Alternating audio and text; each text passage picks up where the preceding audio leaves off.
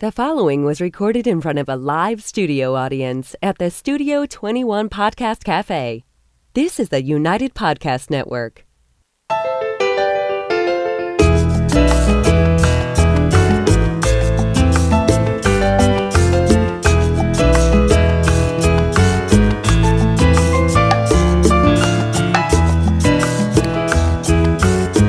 Good afternoon, fellow cigar passionatas and passionatas. Welcome to this week's episode of The Ashholes, broadcast live from the Sereno Royale stage at the Studio 21 Podcast Cafe. It's time to kick back and light up as we turn every Wednesday into Ash Wednesday. It's always entertaining, always unscripted, and totally unfiltered. You can stream and download us on iHeartRadio, Facebook, YouTube, iTunes, and Podbean, and of course at theashholes.net. And be sure to follow us on Twitter at the Ashholes and on Instagram at Ashholes Radio. Today we are smoking the Eiroa, the first 20 years Colorado 6 by 46, made by our very special guest Christian Eiroa. How are you doing, man? Now you're It's being great polite. to be here. You've been calling me asshole all afternoon. so now you're being nice. Well, you know, now that that we're works? on air, I have this certain persona I need to And follow. Did he pronounce it correctly? Asshole? Yes, sir, I did. Yeah, no, he did. You making fun of you making fun of my English? Last name, because my, my I, I have Naveau as a last name. French last name gets butchered. I'm looking at the spelling of yours, and I, I could I could say it 20 different ways. Are we saying Arroya? Arroa? Arroya? Arroya? Are we saying Arroya right? Arroya. Listen, we, we, we moved to Tampa in uh, 79, and back then no one spoke any Spanish, so people called me Aurora. there was a toilet paper, Aurora Roses, the smell. Oh gosh, that Oh, but it's uh, when I really want to bug people, I say Aroa, but it's Eroa or Aroa. They both sound just the same. It's very hard. Sounds all so we, much all we need is a say it. U to have all the vowels in it. right. Sometimes Y. Yes, right. All right. Well, Christian, I mean, exciting. First of all, thanks for taking the time uh, to, to jump on the show. This is a very different show. We hammer our guests with tough questions because we want to dig deep. Is that right? No, that's not, not- true at all. not at all. Can you tell us? Where, I'm excited about this. 1st of all, you, I mean, you've been in the business and the industry, and your family has for a long, long time. This is a very exciting blend that we're, we're able to smoke on the show. Right. Can you um, explain to our uh, audience what we're what we're getting into today? Yeah, you guys are smoking the uh, Eiroa First 20 for first 20 years, Colorado for the color of the wrapper. And we're smoking the 46 by 6. The how can I explain it? You know, I, I was able to although I'm only 45 years old, I feel like a veteran in this industry. I started very very young. I started when I was 22, 23, and I was handed Camacho cigars when I was 26, 27 and mm. became the president of that company. And I remember of my first travels, and usually the first impressions count and are imprinted in you in such a way that, it, that is tremendous. I remember traveling to Germany the first time. Of course, I was very nervous because I didn't, you know, you hear stories about Germans, and, and I was very nervous getting to Germany. But once I was there, and I went to the first store, and I see a box of Cuban Cohibas, and the whole this whole time, everybody talks about Cubans and Cubans. Of course, Cigar Aficionado is brand new, and they're they're hyping Cuban cigars like crazy. Right. And I saw the color of this the, the wrapper on the mm-hmm. Cohiba, and since that moment, almost 20 years, maybe almost 20, 21 years, I've had this idea in mind of developing a cigar with this Colorado colored wrapper. It, it has been a whole lifetime chasing it. You would think it's easy, mm. But it wasn't. And it was only a matter of taking your time and doing things very, very, very slowly. You know, when, when we had Camacho cigars, it was such a rush. The, the demand of the cigar sold so much that, you know, we never really aged tobacco the way we do now with, with this product. It's a whole different approach. Plus, I wanted cigars to be completely different from what we made before. Yeah. So, so you mentioned age because the wrapper on this is is aged for At least four years. four years. Right? At least four years. Very slowly. We no longer use for the uh, on the first 20 Colorado. The, we only use second primings and third primings. What it does is the higher the leaf is on the on on the uh, on the plant, the stronger it's going to be, and the thicker it's going to be, and the darker it's going to ferment. We keep it at a lower level, so it gives me that color. We ferment it very very slowly. We take our time. We flip the bulk. I mean, that's when your fermentation, you don't let the temperature go very much higher than 104, 105, 106. You flip it very slowly and you take your time. When we pack these cigars, We pack them. The boxes that we make these cigar th- these cigars in, we cut the wood at our factory that same day, and then we make the box. We assemble the box. That way, the cigars get the full the full smell. We don't put a cell, cellophane on the cigar, so the cigars rest very easily. Yep. I mean, every little detail we thought about. Why? Because you know hmm. what? I'm getting older. I'm getting. I mean, it sounds funny, and I'm getting more and more eccentric. And why not, man? I want to do things the way I want to do things, and hopefully customers Sure. can enjoy and appreciate it. And what we ended up developing was a medium body cigar. Every single cigar is draw tested. Every everything is absolute perfection with this product, and it, it's you know, I, I, I don't mind getting asked as many questions as possible, as tough as they are, because I really want to brag about this. It's, Right. it's the cigar I've been looking to make my entire career. And you have, and the band. And you talk about being eccentric. The band is beautiful, very similar to the original Camacho band. you guys just want to get me in trouble now, man. No, no. No, no, I- no. The original, like the you know the brown, the classic band. No, it's very very different, No. but there's a lot of elegance to it. no, we, yeah, we, I, I, yeah. I love y- y- you know. There's almost like is there a, almost a hologram in the in the lettering? It is. You know, we went to the guys in, uh, in Vrijdag in Holland. They developed the Behike brands and developed much, some of the most beautiful brands that you see in, in the world now. Right. And what I did, I told them what they did, what, what I wanted. They developed a plate for us so we can get the holographic effect. You get the same effect in the box as well. Because the, the cigar itself, the way I view a product, when I, even when I'm looking at tobacco, I start looking way ahead of time. And remember, it took me four or five years. So we, I had the vision of making the cigar years Right. ago, and I, I wanted to make sure the time was right for it, and everything else had to match. Because when you open up cigar, I want to get all your five senses. The weight of the cigar has to be perfect. The smell of that box has to be perfect. The feel in your hands of that cigar has to be perfect. It has to be beautiful. It has to be appealing. Everything has to match. There's so many factors that come into it. Why? Because I owe my customers that experience. I owe it to them. Yeah, no, a- absolutely. What are you picking up? Um, I mean, first, you know, lighting up on the cigar, and, and, and you touched on it with just the aesthetics of the of the cigar. I love the fact that it's not cellophane. Yep. And and can I assume? And I'm I'm looking at this foot, the the tissue paper that you put on Mm-hmm. the end. That's to protect the cigar when it's in there and add a different level of And yeah, packaging. You know, uh, yeah, absolutely. And and you know, commerce gets in the way of art sometimes, and we also have to add space for for the barcode because oftentimes I'm sure you guys have seen cigars that customers or stores are forced to put the barcode on the band itself, which actually just absolutely kills Right. part of the artistry of, of what we're involved with. So we decided to do that and make it just large enough on the foot, so the uh, you can put the barcode on. The, we do the, the candy riper type style, so you can just pull it off at the end, and the foot will be intact. It'll be protected in the stores. And actually, even if you want to pull it out of the box, you can probably pull it from the tissue paper from the bottom. Yeah. No, I love it. And I mean, I, I don't know about you guys, but if I talk about the cigar, this might be a part that, as manufacturers, you either like or you hate. Um, you know, because everyone talks about all these nuances and oh, I taste this and taste this. But as we get into the cigar, I, I love the you know the cool draw was was just fantastic. I, had a little little bit of sweetness, and as I, as I light this up, I get a little bit of spice. I get a warm almond. Uh, for me, almost like the, the almond pulp, like a little bit of, of, of a sweet sweetness, and then uh, a little bit of, of spice that uh, I'm really digging. See the the first quarter. I get the spice and the sweetness, but I I relate it more to like a barbecue sauce, like a smoky barbecue sauce. That's uh, kind of the direction that it's going with me.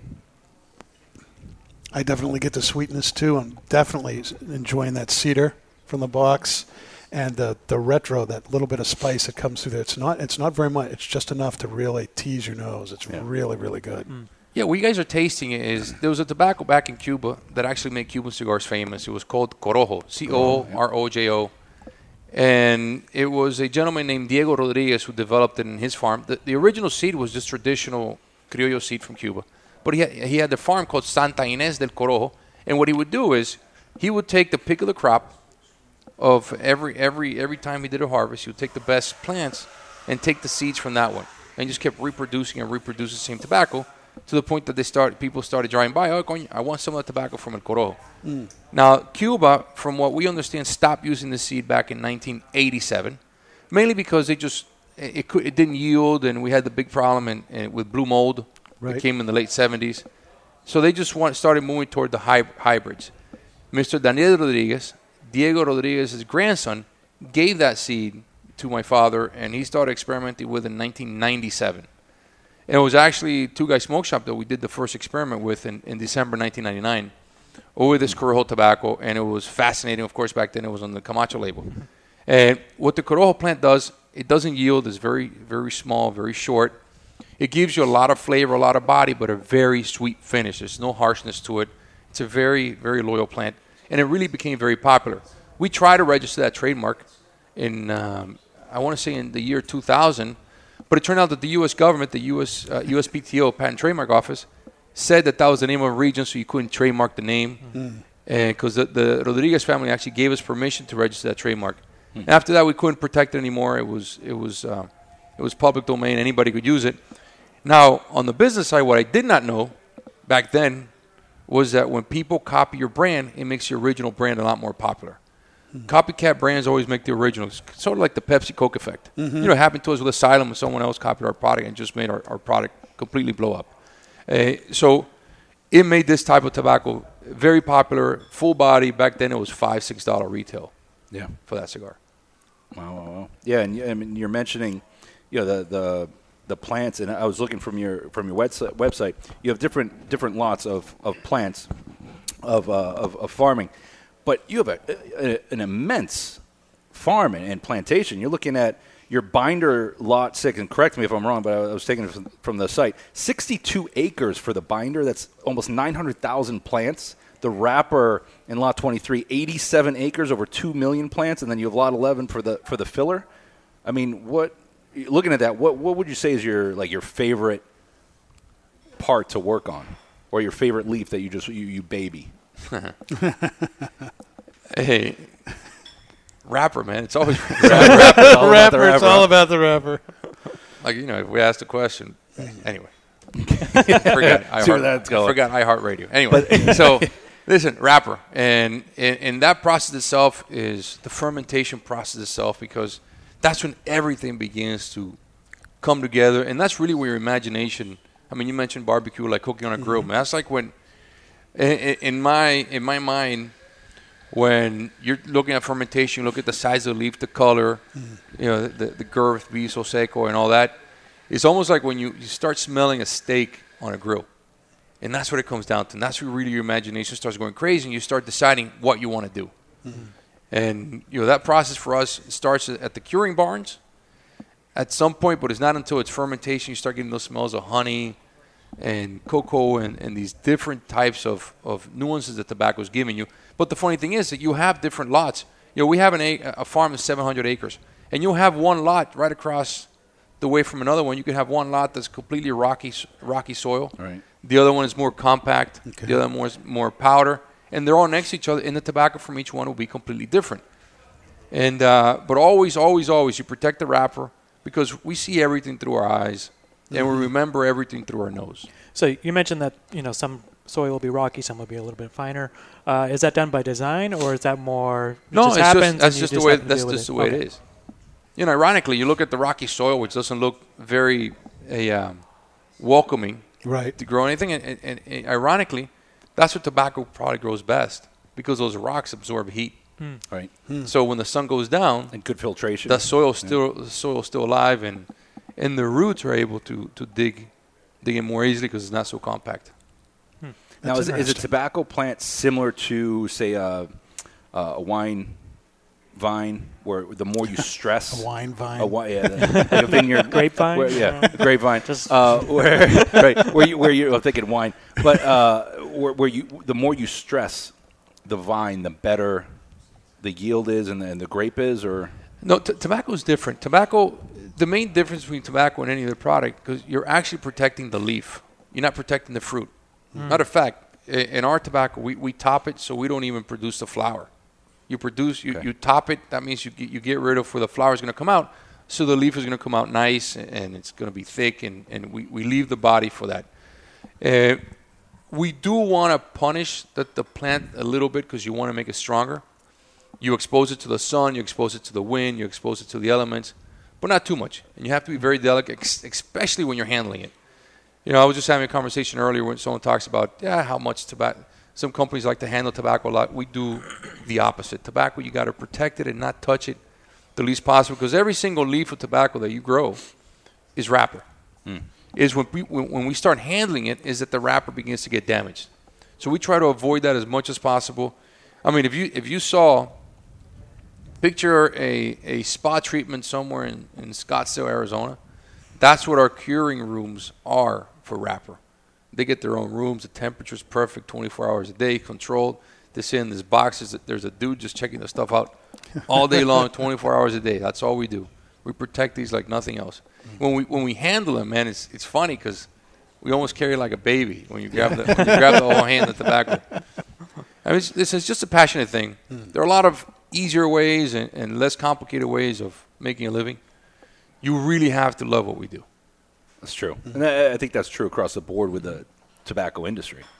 A hundred percent. From retail, it's not. I mean, you're not. It's not a get rich quick scheme or, or business. It's not, it's not like buying a franchise not and a all get of a rich sudden- period. Yeah. I don't know. You're looking pretty sharp. You're, you're shopping in a different area than I'm shopping, so I think it's treating you pretty well. Um, I see like the the map that you have of where you can buy your your cigars, and it's. I mean, it looks like smallpox. It's peppered all over the place. That's what we try, man. All, all we need to get is our foot in the door, man. And uh, yeah, we'll, we'll spread like wildfire. Yeah. But one, one at a time, though, man. We're just, you know, it's funny because we'll go to stores and to be be able to have done it a second time, it never stops being flattering that someone will trust shelf space to you and someone Yeah. will trust your opinion. It really is tremendously flattering. And, and we'll look at sometimes how many cigars we're producing already. And, and it's something that it just can't fit in my head how people can trust you that way. Right. Matter of fact, the biggest compliment I ever received, and it was not really what someone told me, it was this is back when the internet was brand new, man. This must have been 2000, 2001. And there's this guy, and we didn't sell cigars in Europe, not yet, not that many. And there's a guy in Prague, he was a movie director, Jim Hauk. He sends me a picture of a Camacho smoke to the butt in Prague. It was on the sidewalk someplace. And imagine the trouble he went through. He had to get the camera, plug the camera in the computer because it wasn't like it wasn't yeah, on a phone. then. So I get the email. I said, "Oh, I can't believe someone actually packed a bag. Maybe the guy, I don't know. Maybe he lived in New Hampshire. Maybe he lived wherever he lived. It. He packed his bag and actually thought about smoking that cigar, and he nubbed that cigar. Because mm-hmm. sometimes people are polite. They smoke two inch. Oh, a good cigar. I don't pay attention to that. When you see a mm-hmm. guy that nubbed a cigar, mm-hmm. that is the greatest compliment. I'll never forget that. That mm. day, it was truly, truly uh, impressive. It's humbling to see it. Yeah, that that far away from where it originated from. Right. And and I think that's been the biggest lesson of, of doing this all over again. Well, we had to crawl again before we even walked. Mm. The fact that how we were able to get people to trust us once again, and the fact that be, every day the product's being discovered more and more and more. And It's not without a sacrifice. It's, it's listen, it's a complete pain in the neck. It's a lot of travel, a, a lot of time spent talking with customers, a lot of sacrifice. You know, a lot of time away from the family, from the children, and it's expensive too. Yeah. But but the end result is great. And you know what we're trying to do is deliver a message of. There are a lot of people. I try to tell my salespeople all the time. A lot of people get up at 4:30 in the morning every single day to make sure that when you open up that box of cigars, every single band is perfectly level.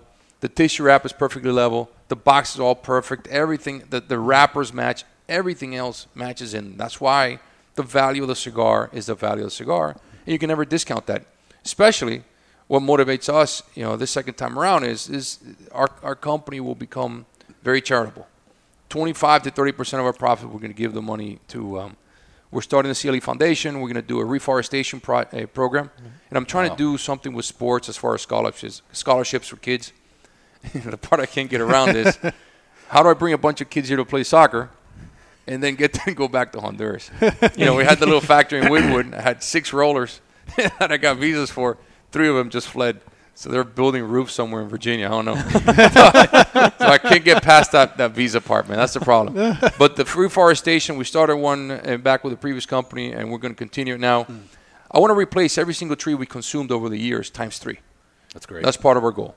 And uh, but That's yeah, fantastic. man. So there's a lot more. It's not just the product itself. There's a lot more tied to it. And when I look at it, this, these are the things that come to my mind. yeah. No, that's Now, you're the youngest of three, right? Yes, sir. Three boys? No, no. I have uh, the eldest, my brother. He- Yep. They're doing the Aladino cigar. Yeah, yeah. And uh, my sister, older than I am. She's the middle one. She's a school teacher, Okay. and uh, and then me. And then you. Now, y- your family, you know, we all know has been, you know, hundred something years in this Yes. in this business, and your dad had his own thing, and and here you are, the youngest, and you're, you know, Camacho at 26, and now, you know, Eiroa, you, you know, 20 years later. What has it been like to try and, you know, eh, come out from under the the shadow of your of your family and and and and to make it where you are is is that something you strive to do or is it just I'm going to do my best and whatever happens happens you know I mean tell me about that journey from you know you, you don't think about the the third kid being the guy who ends up on top Yeah, you know, it, it, it's it's interesting. You asked me this question because something. You know, I have three boys too. You know, I'm trying to teach mm-hmm. these numbnuts all the time what it really, really, really takes. A look at my father had an airplane accident in 1977, became paralyzed. And I was mm. only five years old. Mm. So you spend a lot of time without him and, and solving your own problems. So you find different things to drive you and different things to, to motivate you. And I remember I my brother was was a person I've always admired very, very much. But he was always the guy I wanted to be. A, my brother played football in high school. You know, I had to go play semi-pro football and try to make it into the NFL. My brother was a wrestler in high school. I had to wrestle in high school. I had to make it to state. My brother got a college degree. I had to go and get a master's degree. my brother was successful. You know, I had to do be more successful in business than, than him. So I actually started in a finance company first. Sold that company. And uh, someone came in, wanted to buy it. I was too young. Imagine this guy. This guy, I was 22 years old, and this guy had already given me about four or five million dollars to manage. So he was getting pretty nervous. He says, "Man, this kid's too young." but that, that's how driven I was. So we got a buyer, sold it. And I said, "Let me go work with the old man for six months," because my old man was always very tough. He was a military guy as well, and you know he ended up. My brother went to he went to military school. My brother went to military school. So did I. My actually, my father actually went and served in the Bay of Pigs with the U.S. Army and everything. So, you know, I- I moved down to Honduras. I said, "What the hell? I'll work with the old man for six months. I'll come back. This is not gonna last." But you know, I owe it to him. You know, after all, he has paid for my education. The Yeah, guy's yeah, fed me yeah. and dressed me. I'll give him six months of my life. He's worth that much. and as soon as I'm going down there, my brother makes the smartest comment. Oh, you're not gonna last. You're gonna suck. You know. Oh, no. So he starts bugging me. I go, son of a bitch. All right, now I have to prove that guy wrong. And that really was a, a big motivator for me. That begins to, to start driving me that way. And I start finding, you know, little things that I enjoy because we grew up in the farms and I started really connecting to a lot of these things. And all of a sudden I start realizing, you know, I just don't want to be known for being my father's son. And you start beginning to try to break out of that shadow. And really, Camacho Camacho offered me that opportunity with a Corojo. And it wasn't easy either, man, because we had to go, and now that was in a post boom world. Back in 1997, everybody wanted cigars. 94 to 97, the boom ended uh, probably about November 97. So here I am coming back into the U.S. without ever having sold a cigar and never wanted to be a salesperson. All of a sudden now I'm traveling the road with only a couple lines, with not even samples, and just tra- I remember going to the Continental Airlines counter with like six thousand bucks, and I paid for a ticket that was took me on the road for like 16 weeks.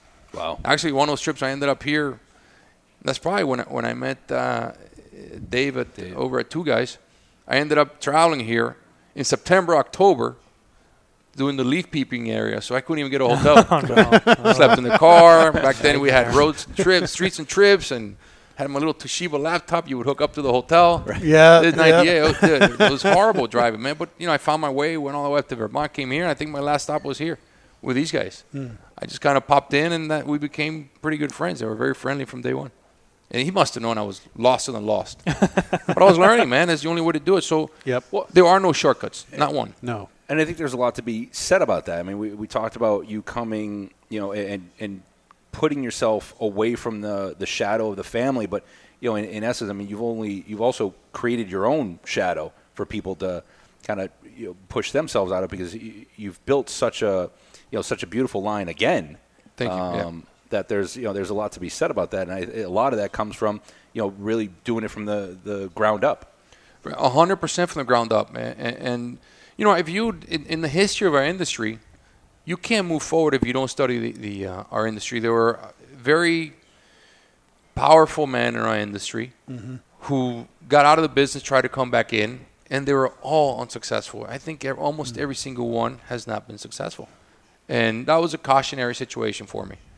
Uh, when we looked at it, we studied it, you know. But I was 36 years old. I wasn't ready to retire, I, and I knew I wanted to try to do it all over again. I said the same thing at 36. Yeah. Yeah. It's like, so I'm just not ready. listen, man, I started a seaplane business, ended up getting the coolest customers in the world. Sergey Brin, the guy who owns Google, used to fly my seaplanes. Martha Stewart, I had Shakira, I had David Copperfield, you name it. Uh, what's the other guy? Uh, whatever, the guitarist for Pink Floyd. What's his name? Roger Waters. Waters, yeah. You know, these guys, they had this island. So one time, Shakira and he and, and this guy from Colombia, real famous insider trader, and he wants to go to the, to the island. So I tell the pilot, because I fly, but I wasn't a commercial pilot. I go, listen, bro, I'm going to buy a uniform. I'm going to be, I'm to pretend to be the pilot that trip. so I must have been like the worst pilot ever because I'm eavesdropping everything they're saying. What? What? Trying to see what was going on. But, uh, but I realized, listen, if you can't do anything passionately, don't do it. And I, I really, I didn't dislike it. I liked airplanes. But as soon as I got a chance, and, and the folks at Davidoff were, were more and more than nice and, and more than, than uh, helpful toward me. And I was able, I was offered the opportunity. They might, in fact, they even offered to make the cigars when I came back in. They helped me. I found the opportunity, and we came back into the business. And it started. I knew it was going to be hard. I remember walking into customers that we, I remember financing some people six, seven months. I remember walking in and telling, "Listen, Christian, that was then. This is now. Why don't you come see me when your product actually starts selling? All right, you put the stuff in your bag. I mean, I, I said a couple of choice words. You put those Inside- inside voice. Yeah, you put you put those people in the back of your head. Inside remember voice. them down. Yeah. Yeah. But then I said, screw it. And I remember the funny thing is, you know, I, I started working with, with my partner Tom Lazuka. So, so of course, the first, you know, if you want to break into a market, you have to stand out. You have to completely mm-hmm. do something different. We did it when we started doing the trips to Honduras. You know, I wasn't getting enough play from Cigar Aficionado to talk about Corojo. I said, you know what, screw it. I'm going to spend $150,000 a year and bring every single one of my customers down to Honduras. We started the Honduran trips. Then, of course, everybody started doing trips to the factories. Mm-hmm. Same thing with the triple Maduro. Same thing with anything that we do, you got to do differently. So here we are, and we do- we come up with, you know, I spend, I don't know, five six months working on the CLE cigars and this and that. I spent, I'm not exaggerating when I tell you, I spent two hours working in that silly Asylum brand. Asylum, two hours and one afternoon, and I ended up with two different two different products, mm-hmm. two different blends. Matter of fact, on the Asylum 13, the band was actually the foot band on that cigar. That was supposed to be the foot band. That was supposed to be a football. I hmm. said, dude, I got two. I, I can't decide. All right, we'll do both. So I'm on the phone with Thomas. He goes, no, bro, do a 70 by 7. I said, no, man, that's stupid. I'm not going to do it. That's the dumbest thing I've ever heard. Christian, I'm telling you. So I said, all right, fine. Listen, I'm going to make 5,000 of them, and you're going to eat them. I promise you. And I eat those words every single day because I can't understand for the life of me why that cigar. I mean, I was supposed to be get our foot in the door. It turned into a thing, and it wasn't until competitors started copying that product Right. that it became a staple in the industry. And then we said, all right, let, let's put the bookend on these stupid big sizes. That's when we did the 80 by 8. Right. That was kind of like a the bookend on that. And 70 by 7 after I think 17 brands It's not came only out. a bookend. That's a, that's a doorstop. Door jam, yeah. so, so it wasn't until we did that, and uh, it, it, that 17 brands came out and copied that, the Asylum 13. You know, it, we ended up with, with people actually uh, liking the product. So to come back to the original story, you know, to Tom Lazuka tells me, "Hey, guess what? Asylum's selling more than CLE." I go, "Guess what? It's going to be you traveling 40 weeks a year, not me." That's how it's actually happened. But now, you know, Asylum keeps growing, and uh, the CLE brand, after studying the market a couple more years, and it's taken for a long time to really understand what it, it finally, uh, you know, we had to establish in different markets in Europe because it's we want to make sure the brands are global. Many things I learned from from the from studying other companies that, that are global brands, and then I learned if we want to build it, we got to focus on international markets, focus on airports, and now that we're finally ready, I've been hitting the road real heavy this year in the United States with the um, with the CLE brands, and it's been CLE brand alone. I think is up about 400 percent this year. But a lot of that's initial placements and, and repairing, changing packaging, little simple Right. because the product was never the problem. It was a placement and, and uh, how to get it to get it out to people. Yeah. Hey, we're getting ready for our uh, mid-show break. Can you stay around? Sure. Hang around for the next. That'll be, that'll be fun. Awesome. All right, guys, we're going to take a break, and when we come back, we're going to have more with Christian Eiroa, and we're going to have viewer mail, Miles with Styles, and we're going to keep talking about this Eiroa first 20 years Colorado 6x46. Come on back.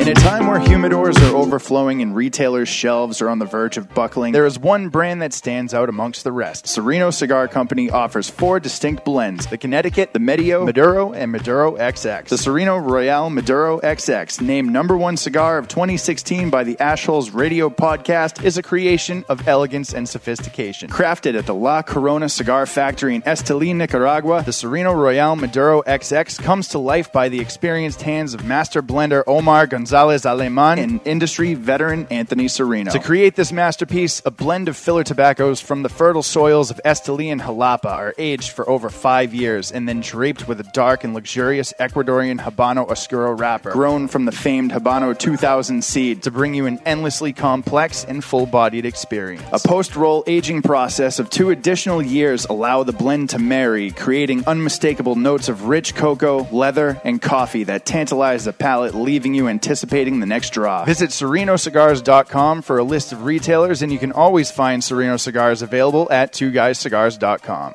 It was 2010 on my 50th birthday. Nick Perdomo from Perdomo Cigars showed up in my office and honored me with a gift. It was a box of cigars.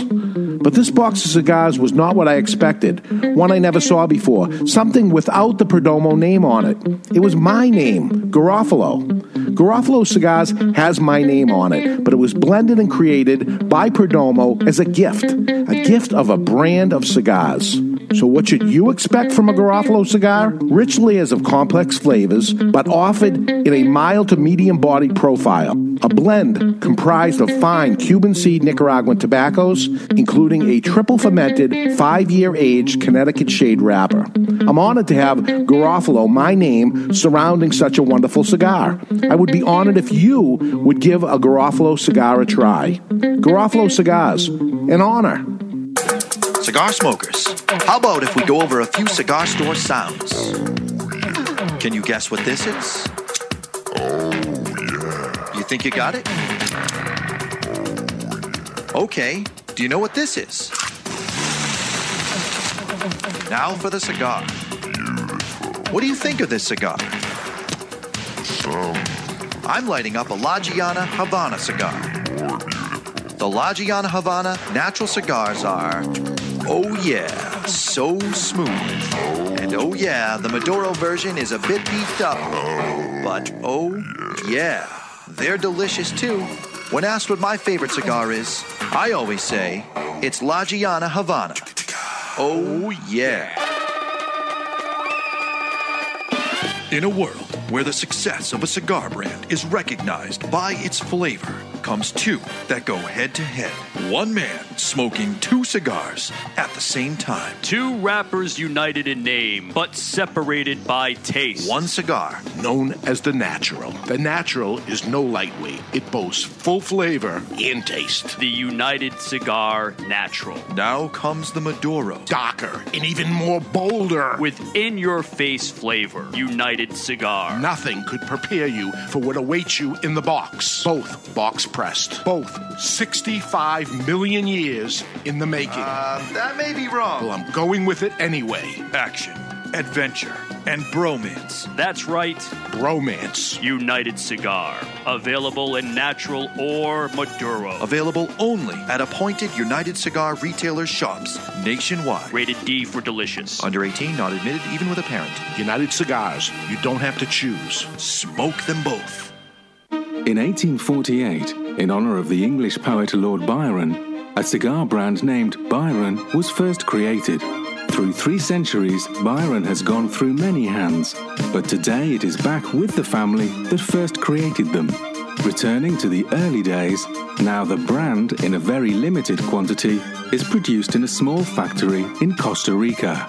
Nelson Alfonso offers three Byron blends honoring all three centuries of Byron Siglo 19, Siglo 20, and Siglo 21.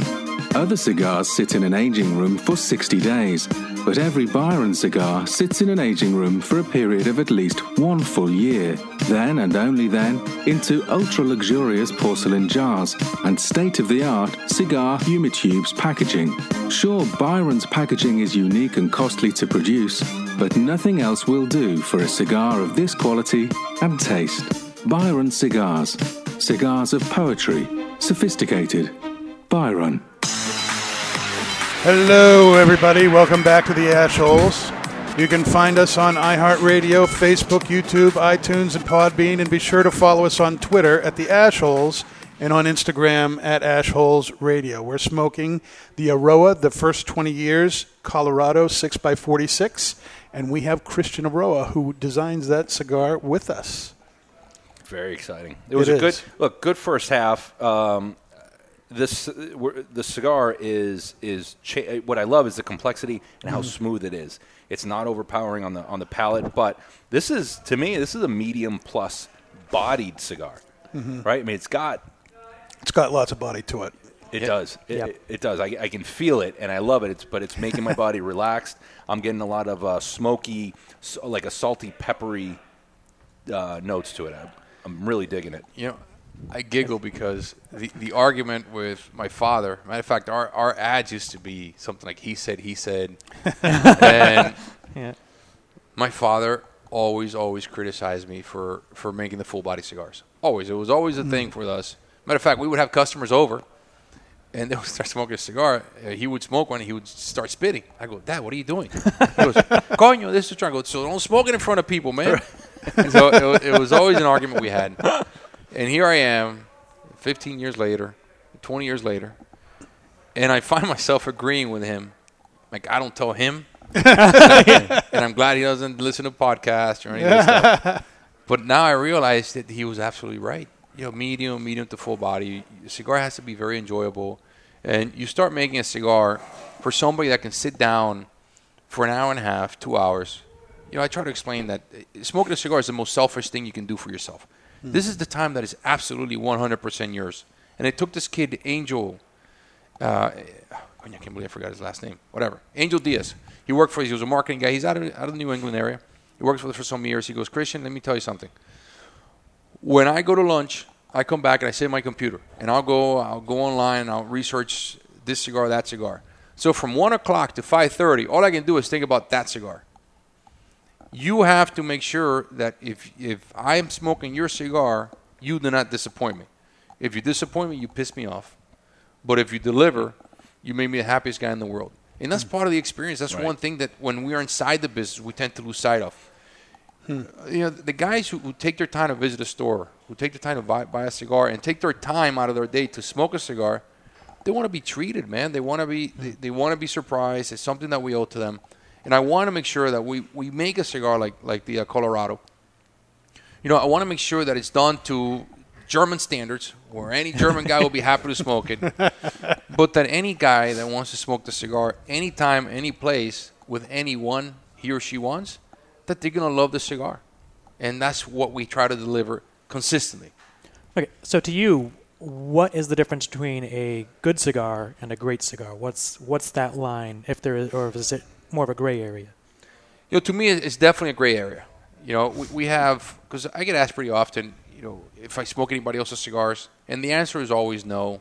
It's not because I'm being rude or anything. It's just that any given time we have 16 different blends going on, and we're always testing the cigars. And unfortunately, from what we do, I could probably tell you, I could probably count 10 or 15 times that I've smoked a cigar to truly enjoy it and kick back and say, you know what, I'm, this is my moment right now. It, it, it happens. I mean, You it got- happens. you got some- three kids. Good. I know. Good Actually, no. luck. The, cigars I enjoy the most is is good thing baseball. Yeah, is still somewhat cigar friendly. So I'll Mhm. sit in right field or left field. My oldest one plays baseball. I go smoke a cigar. Usually end up talking to one of the umps to go and ask me for cigars. The coaches ask for cigars, so it's pretty friendly. now those I really really enjoy, especially when he has a, when, I, when you go zero for three or zero for four. that cigar is horrible. So But uh, it- you know, it, it's part of the the experience of and the emotional attachment of the cigar is going to be a good cigar or a bad cigar. But I mean, I do get the intricacies of the taste. If it doesn't deliver exactly what I'm expecting, like again, the example of the barbecue, if you cook a steak and, and when you smoke it, it had you ended up putting too much pepper on or too much salt or the barbecue sauce was not on, then that just makes it bad. So, so um, I mean, obviously uh, the situation where you smoke it, but I do look for specific things in a cigar, and that, that they have to deliver every time. Yeah, no, absolutely. Um, so you were you were talking about the asylum. Is it's a little bit out of that was out of your comfort zone when you did that, and it turned into a big hit. You talked about bringing people to Honduras, doing something new for the industry. What's what's on the horizon for Well, CLE? What, this- what's going to change it? That's a real good question. We're, we're trying to work on this marketing product. It, it'll be, uh, we're actually working on it as we speak. That's going to be a little different in how cigars are presented. First You know- heard here on the Ashholes. That's correct. Yeah, we're working on a project. Breaking news. Obviously, I don't want to talk about it. I don't want my competitors to, to do it. but once it's done, it'll be it'll be the first time I think the cigars are exposed to three or four million people a month. Surely you can't be serious. Stop calling me Shirley. Come on, man. I'm good at these. He's gonna fit right in. Yeah. yeah. So, as far as the products themselves, you know, r- right now we're kind of in a holding pattern as far as getting creative, doing different things. You know, we do we did launch now the cigar called Medulla Oblongata again mm-hmm. after another movie Yeah. reference. We're actually sending a box to Adam Sandler Waterboy. this Nice. week. we'll see, man. He's Either either a I New get guy, too. either I get a return receipt request. Is that going to make everybody ornery? yeah, probably, man. but it's the rays of sunshine. No, all them teeth, no toothbrush. That's the one. No, so so we- we did a 50 count box on the Asylum name. 25 cigars are round and 25 cigars are box pressed in the same box. We're gonna see how interesting, but that, I mean that's not something that's completely industry changing.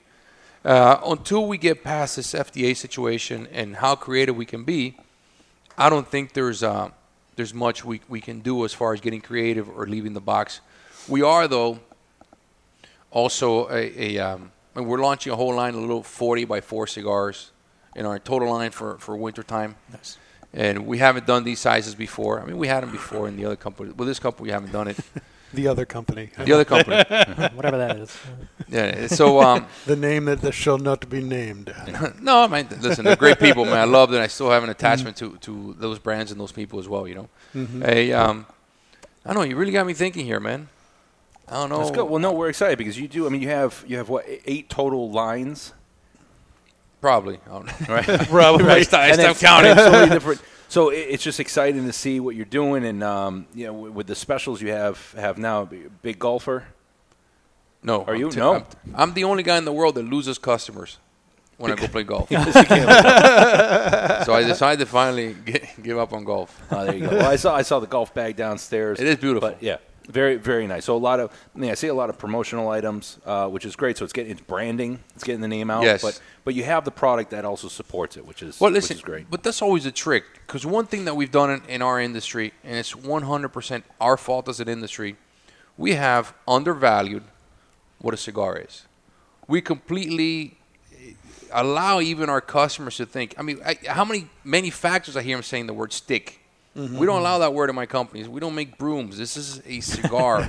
a lot of people are involved. A lot of people sweat to make this product. Hmm. The fact that we go into a a store, oh, buy three get one free. This is something that we don't do in our company. We don't discount our product. We don't allow discounting. We don't do any of that stuff because too much work goes into it, man. I mean, you can't tell me that I'm going to travel 40 weeks a year.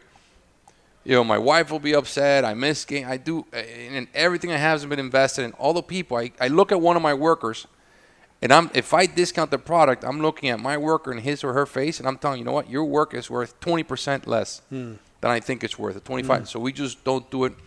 The product needs to be respected, and and that's one thing that we've done in our industry.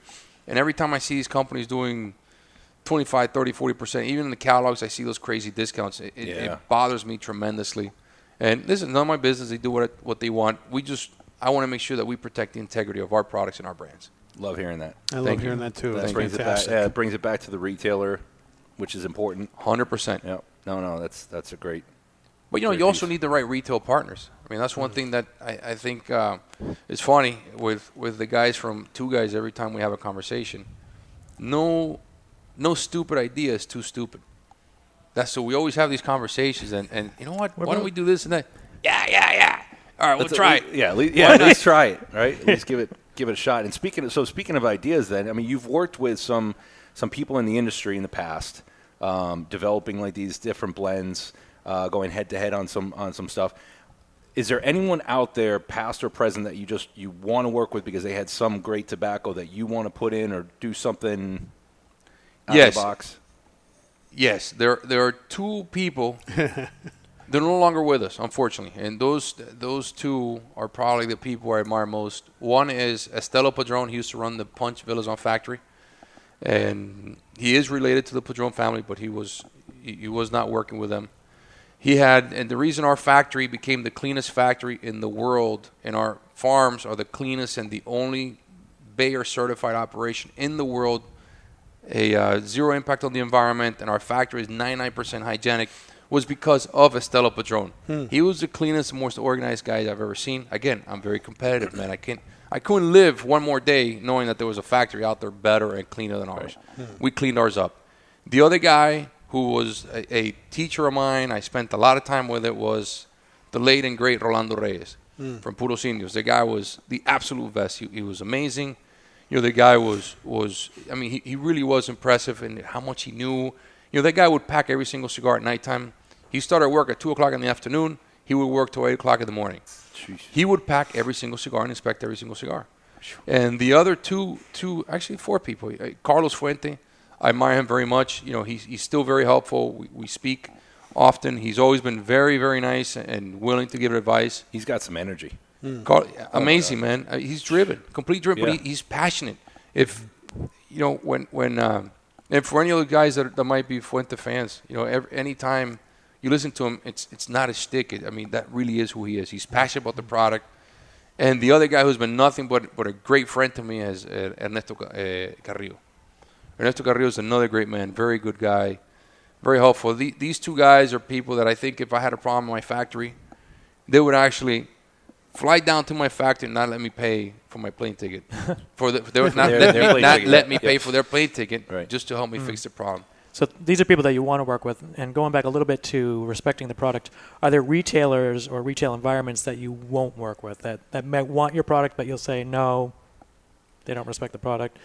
Do you ever turn people away? No, I I think you know what. I, I think that I don't do it. I think capitalism has taken care of that on its own. If if a store is not clean, it's not organized, they get phased out. They get eaten up. They just can't survive. We do a lot with, with the internet vendors too. I mean, we, we only work with the ones that we trust or respect. We only really sell to three internet companies, three or four guys. We don't sell to the smaller, the predatory ones that just want a discount product. We Mm. won't deal with them Right. because we don't even know how they store the cigars. Some guys are just so small; they have a small room, and you think that, that they're keeping the cigars in good shape. A customer gets their product, and cigars aren't aren't cheap, man. They're they're really expensive to make. They're expensive to get to customers. You have so many taxes and so much stuff that goes into them Yeah, Yep. that it's really a, a disservice for somebody to pay three hundred dollars for a box of cigars, Mm. and the cigars not be exactly what they what they need to be or have been kept the way they should have been kept. That's true. That's that's the dangerous part because they, the the person buying the cigar online doesn't know how it was kept. They receive the cigar and it's just a reflection. It's not a reflection on the company that sold it to them. It's a reflection on the cigar, unfortunately. So you're yeah, hundred percent, Unfortunately, yeah, yeah. hundred percent right. Correct. But that's that's why I love the fact that you're bringing it back to you know brick and mortar and Mm. um, you know helping them out. Yeah, we make our balance. I think that of our total revenue, twelve percent are for electronic sales, and you know, 88, 88 goes through retail stores. That's our market. That's our Yeah. business. That's our niche. We're not exclusive to it. We just we're very afraid. We don't ship any customer more than five boxes for size. Hmm. Even the big big guys. I mean, maybe we'll do ten boxes of size or, or some some items, but we don't. We protect it, and we don't. We we, we limit our exposure. So if ever they want to do a special or something like that, we can pull the product immediately and okay, it'll say out of you know, sold out of a back order or something. We won't ship them until they fix that problem. Hmm. But and we have done it. We have done it because, again, you know, you can't look at me in the face and tell me my I'm worth thirty percent less than I think I'm worth. Right. You know, there, there's a value to it, And in the end, that's it's to serve our customers and our, our cigar smokers and our, our stores. Well, let me ask you, as we're going, you know, through this cigar, is, is there ever has there ever been a time where someone's been smoking your your cigar, or maybe another brand, and they've said some or given you some sort of description, saying it tastes like this, that you've said, where are you even getting that, or it's completely off the wall, some kind of oddball, Like barbecue sauce. Like yeah, like barbecue barbecue, like, sauce. like this jamoke over here saying barbecue sauce. I, I was reading. I was reading a, a review of, of this cigar on, online, and, and I was seeing things. People were saying watermelon, ice cream, What? you know, candy, and I'm like, where do they get Watermelon, this of all stuff? things. Watermelon, I've seen shoes. watermelon ice cream. That's what this cigar reminds me of. No, I had uh, raw leather. I've seen. Uh, Raw leather. Raw leather. yeah, man. I've He's seen pretty much just Pen- that's, pencil that- lead. that's the carcass. Yeah. That's raw, It's okay. raw leather. pencil. I've heard different. I'll tell you what the craziest one though, man. I was an, a, the gentleman's name Scott Lee, North Carolina. I'm visiting a store this years ago, and somebody walks in with. We had this one cigar. Great cigar. It's one, actually one of my favorites. I don't want to say a name, but she brings back the remaining 17 cigars in that box. So if you've been around for all, you know which one I'm talking about. And the lady wants to return the box. And I said, "Oh my God, that's my what could have happened." Ma'am, could I ask you why you want to return the box? No, because my husband was smoking them and he died. Oh. but she was an older lady. I go, what do you mean? No, no, no. Listen, he was diabetic. He had whatever, an episode, and th- I see that box and it reminds me of him. I said, okay. Okay. That's a little different then. yeah. Oh, yeah, but I, one of my, one of my greatest uh, They're sweating right away. Like, what happened? funniest experience, experiences with you know someone talking about flavors. We had back I was in, when I was in Vegas and, and we had re- some retail stores. There was a customer that came in naming everything that he must have read off of you know one of the publications, saying, and he was talking to actually George Padron. He's like, ah, yeah, um, uh, you know, out of your line, what, you know, what's kind of like chewy cherry, black, you know, black cherry, raw leather, and this face that George put on was like. Man, it's just a cigar. you know, that came out of his mouth just flat, like flatlined him. The guy just stopped. He's like, "Wow." He's like, "Just enjoy it. You know, stop trying to pull everything what everyone else is saying." We know what it is? Everybody's smoking experience is different. Right. You know, like like that guy. You know, I, uh, you know, I've been to many many different countries. People enjoy and smoke cigars completely differently. Uh, you go to Tokyo, you do an event in Tokyo, you want to have the cigars laid out. They say, no, no, no, no, no. First, the Japanese, you got to get them loaded. They have to get drunk. Once they're drunk, you give them the cigars. Otherwise, they're machines and, and they won't enjoy them. The, the in Taiwan, very similar. But then you go to Germany, and the Germans, first of all, they hold the cigar like this. It's it's a cele- for them. It's a very technical. It's a ceremony, but it's very technical, very studious. It's not something that we do in the U.S. I think the level of enjoyment. I mean, it's different, but the approach is different here. A guy wants to reward himself or herself at the end of the day. They walk into a store. They oh, they like the moment more so on the product itself. So the enjoyment's different. You know, I've had experiences before when we change one thing on the band of a cigar, and people think the cigar is completely different. Right. I hear that all the time. They changed the band. They must have changed the cigar. Yeah, uh, uh, it happens all the time. And matter of fact, it was we had, we had listen. Necessity is the mother of invention. Invention, right? So we had some Candela cigars at one point, and we were running out of the green bands. I said, "All right, how many do we have?" Turns out I had about half as many as I need. I said, "All right, this is what we're gonna do. We'll take the same box. We'll put one green, one brown, one green, one brown, one green, one brown. That's what we, we'll stretch what we have." You know, the freaking wrapper is green anyway, so they don't know the difference. Man, we had a guy at the trade show, and he just kept coming to me and said, "Hey, listen, I know you did something different," and he's going crazy. I go, "Man, I can't believe your palate is that good." You know, very few people can. So I, I- you know, I'm, I'm making because it's it's it's his way of enjoying that product. And of course, Tom Lazuka is there. He Yeah. got a few drinks.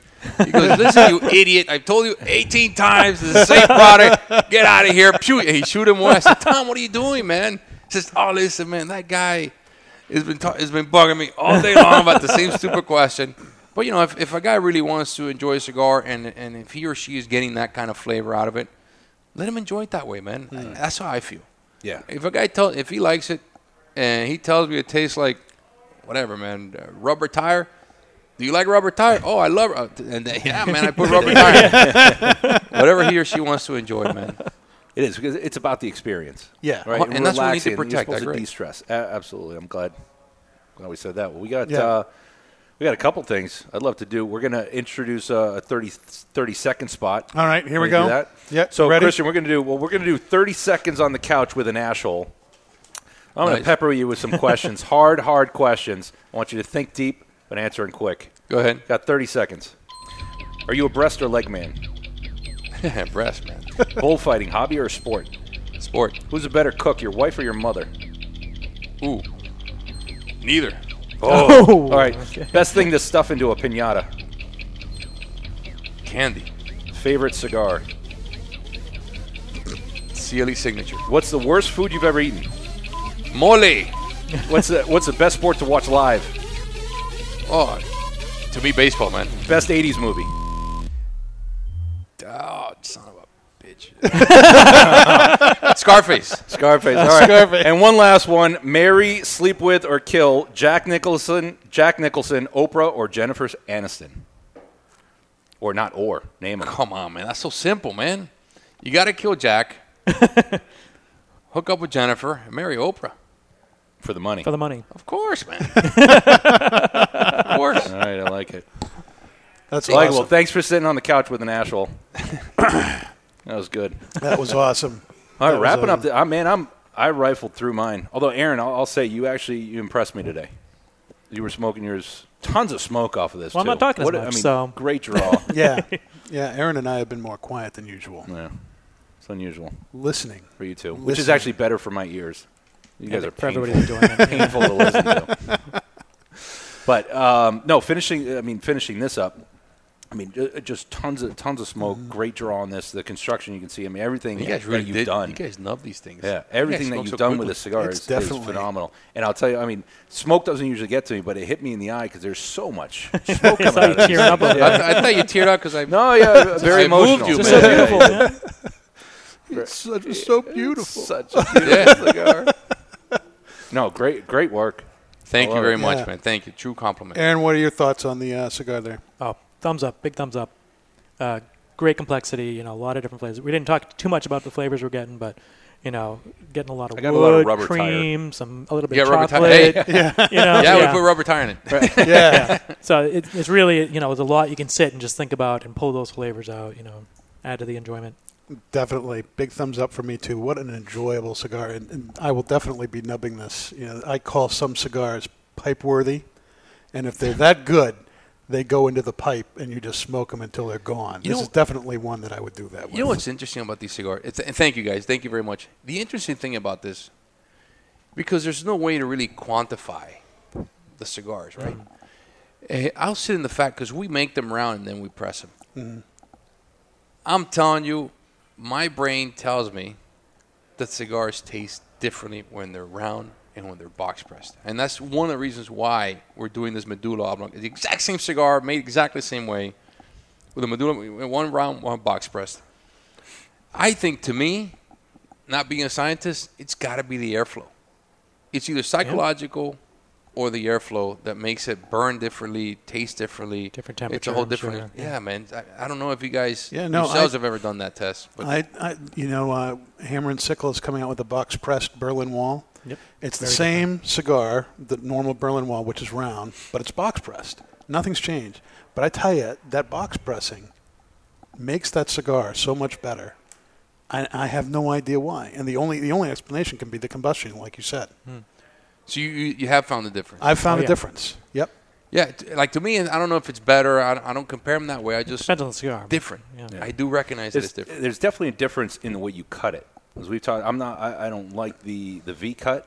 I think it. Uh, some cigars it might work, but it just it, for me it makes the cigar a little bit bitter. Um, so there is a difference. So that that part of that is the airflow. So maybe with the the box press, I haven't seen. I haven't had a chance to really see the difference between a box press and a round mm. with the same blend. Yeah, there's But- not too many examples. No. No, there's not. Nope. Yeah. So that'll be that'll be exciting. I mean, when when's When's that coming out? Yeah, when's that gonna? It be available. should be. It's started shipping this week. All right, Should be here soon. Fantastic. There we go. That's awesome. And then, uh, you know, if I can give one tip to the guys out there, wh- when you clip your cigar, start trying to do instead of cutting it straight. And, cut it at an upward angle so the smoke hits your palate and not so much your tongue. You do that.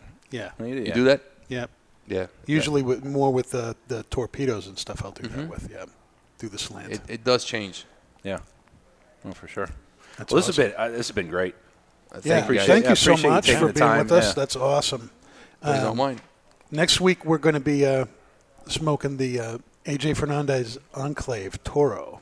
That's what we're going to do next week. You will be gone. I will be gone next week. I will be in Maryland at uh, at Davidas and Titan Cigars, Right. And then I'll be in Orlando at Corona Cigars. Fantastic. So it's a, it's going to be a busy busy week. Corona I don't think I Cigars, get back. that's an awesome yeah, place. I'm not getting back until late Sunday night, Monday morning. And Aaron and I will enjoy talking to each other, knowing we're not annoying you with our voices. That's very good. Just saving it up this week. Just saving it up. All right. Well, it's time to go. And uh, this has been the Ash Holes, unfiltered cigar radio, broadcasting from the Sereno Royale stage at the Studio 21 Podcast Cafe, where we turn every Wednesday into Ash Wednesday. You can download this and any other episodes you may have missed on iHeartRadio, Facebook, YouTube, iTunes, and Podbean. And be sure to follow us on Twitter at The Ashholes and on Instagram at Ashholes Radio. We'll see you next week.